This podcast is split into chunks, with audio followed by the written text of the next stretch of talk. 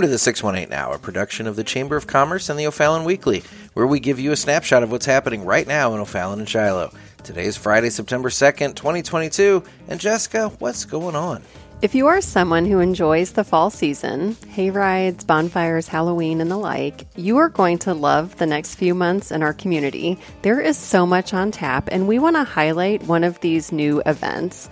On Saturday, October 8th, there is a big festival coming to the downtown district.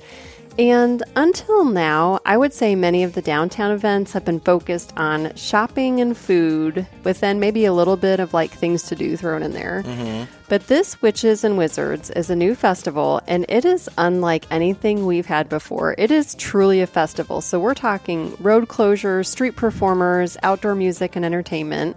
It'll cover three city blocks, so from the O'Fallon station all the way down to Fezziwigs, and there is literally something happening on every block. And in the studio with us today, we have Taylor. She's with Refinery Salon, and she's been one of the folks making this magical event come together. Hi, Taylor. Hi. Welcome. Thanks. I'm excited to be here. So, walk us through Witches and Wizards Festival. There is a curated schedule of events, right, with so many things to do. So, tell us tell us more about that. That's right. So we've had the festival in the past, but this year it's going to be so much bigger than it's ever been. We have over 50 local vendors that are coming to be in our witches market, and they're bringing some really interesting and unique items. We have seven tarot card readers, and some of them are even doing tea leaf readings. All right. We have a famous author coming, Ellen Dugan. She's going to be giving a lecture at 4:30, and then she and the Poet of the Woods are going to be doing some book signings later in the evenings. We're going to have stilt walkers, fire dancers, and of course the headless horseman will That's be there again. awesome. And then we have our annual costume contest, which is always a huge hit, and so that'll be happening at the O'Fallon station. So, with the costume contest, it is a VIP event only. So, you'll have to have a special ticket to get into that. And that's going to be at the O'Fallon station. And the cash prizes for the costume contest are going to be $250 to $500 for the winners. So, it's not your average costume contest. And these are definitely not store bought, they're all handmade. And For so, sure. that's something that you're definitely going to want to enter and be a part of. It's going to be bigger and better. Absolutely. For sure. So we've got people from all over the region that have signed up to come this year, and people have purchased hotel rooms, and it's become a much bigger deal than it ever has been in the past. That's awesome. On our Facebook page, we had over 35,000 people interested, which is extremely overwhelming, but And also guys- super exciting. For sure. And you guys have gotten some really good press. The Riverfront Times did a, a highlight article about it, and that has really helped spread the word because it reached an audience that maybe you didn't intend to reach, but we're glad they're going to be here. Yeah, absolutely. So we're really excited to see what it brings this year.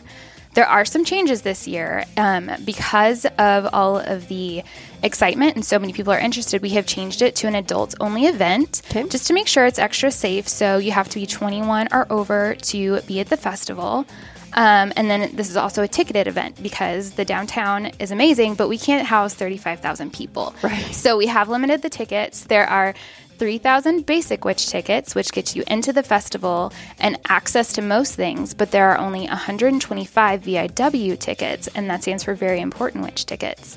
And those are almost sold out actually already. So if you want one of those, you better snag it really quick. For sure. So the difference between the tickets is that the VIW tickets will have access to the costume contest. They are going to be the only ones that can view the costume contest aside from the people that are entering. So you can enter the costume contest as a basic witch, but only the VIWs will get to watch the entire okay. production of it.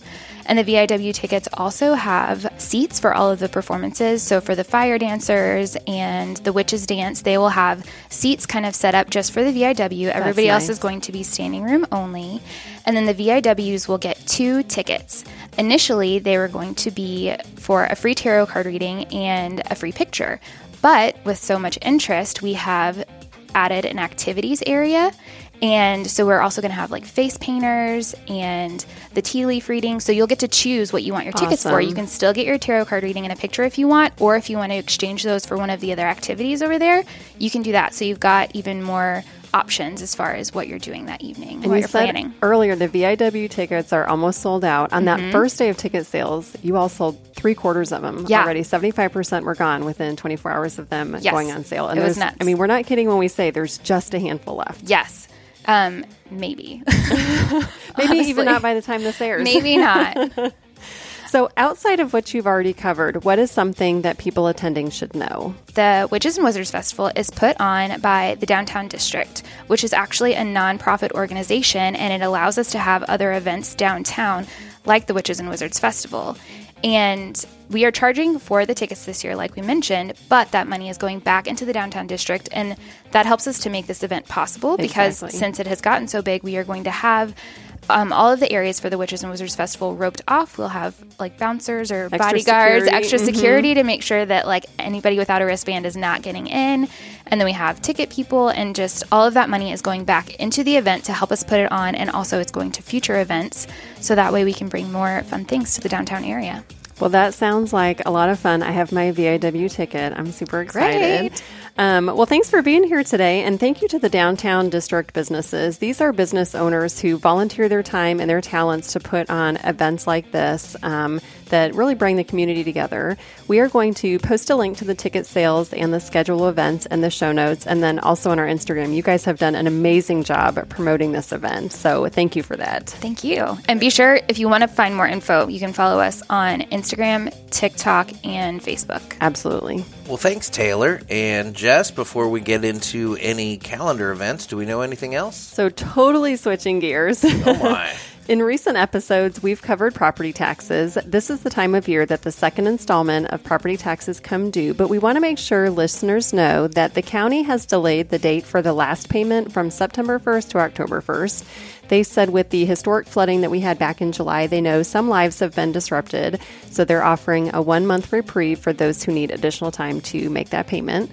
And finally, we like offering follow up information after stories that we've covered. And we recently highlighted how the O'Fallon Police Department won the Governor's Cup, which is the highest award in the state honoring volunteerism.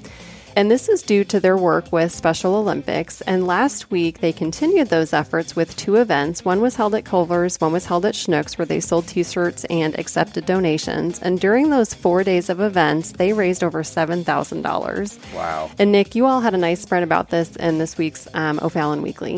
We like following up on things like this too because it really highlights the power of many small donations. Exactly. And so many people gave just a few dollars or drop change in, and that really adds up. They averaged about $350 an hour in donations. That's awesome. So many thanks to the volunteers and officers who were there on their time off supporting our local Olympians. And Jess, what else is on the calendar? Nick, it is a busy, busy week and weekend coming up. Today is Friday, September 2nd, which means tomorrow is another Vine Street Market at O'Fallon Station. The market opens at 8 with live music starting at 9. Then on Thursday, September 8th, the Friends of the Library are hosting an open house, and that is from 6 until 7:30 p.m. at the library. The Friends group is the philanthropic arm of our public library, so they fundraise and bring in some really great programming.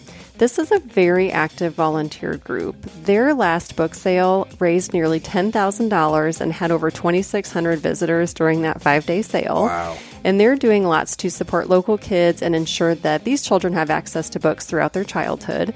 And this open house is really a chance to meet the group and learn more about what they do. So we're going to link to that in the show notes. Thursday is also the next summer concert series event at Auffenberg and Shiloh. They're hosting the 80s band Retro Nerds. It's a free concert, but they'll also have food trucks on site. And then next weekend has a lot to offer. Friday night, September 9th, starts the Shiloh Homecoming. Carnival rides begin at 5. There is live music throughout the night, including Borderline Band on the main stage. This is a band that has opened for country music singers Sara Evans and Chris Janson earlier this summer. And then the fireworks are at 9 o'clock. The fun also continues on Saturday from 4 until 11. Also on Saturday, September 10th, is Bacon Fest in the downtown district. That is from 10 a.m. to 5 p.m. This is one of the downtown's largest food events of the year. In the dunk tank this year, raising money to help local veterans are friends of the show Nathan Parchman, Andrea Foney, and Captain Mike Moges from the police department. And we are 1000% going to link to the dunk tank schedule in the show notes so people can um, join in on that fun. And finally, the OTHS Marching Panthers are hosting the Metro East Marching Classic next Saturday. That starts at 2 p.m. And take note, the Panthers will take the field at exactly 4:23 p.m. Exactly. and 8:27 p.m. on the dot. I believe that too. I do too. I feel like they have these shows down to the second. Yes. So good luck to our student musicians with that. And Nick Taylor, that's all I got.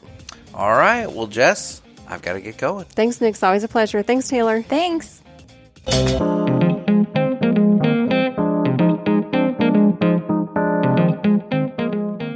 This podcast is a production of the O'Fallon Shiloh Chamber of Commerce. We're a nonprofit with over 600 members, and together we welcome, unite, and promote business. Remember, you can't buy happiness, but you can buy local, and that's sort of the same thing.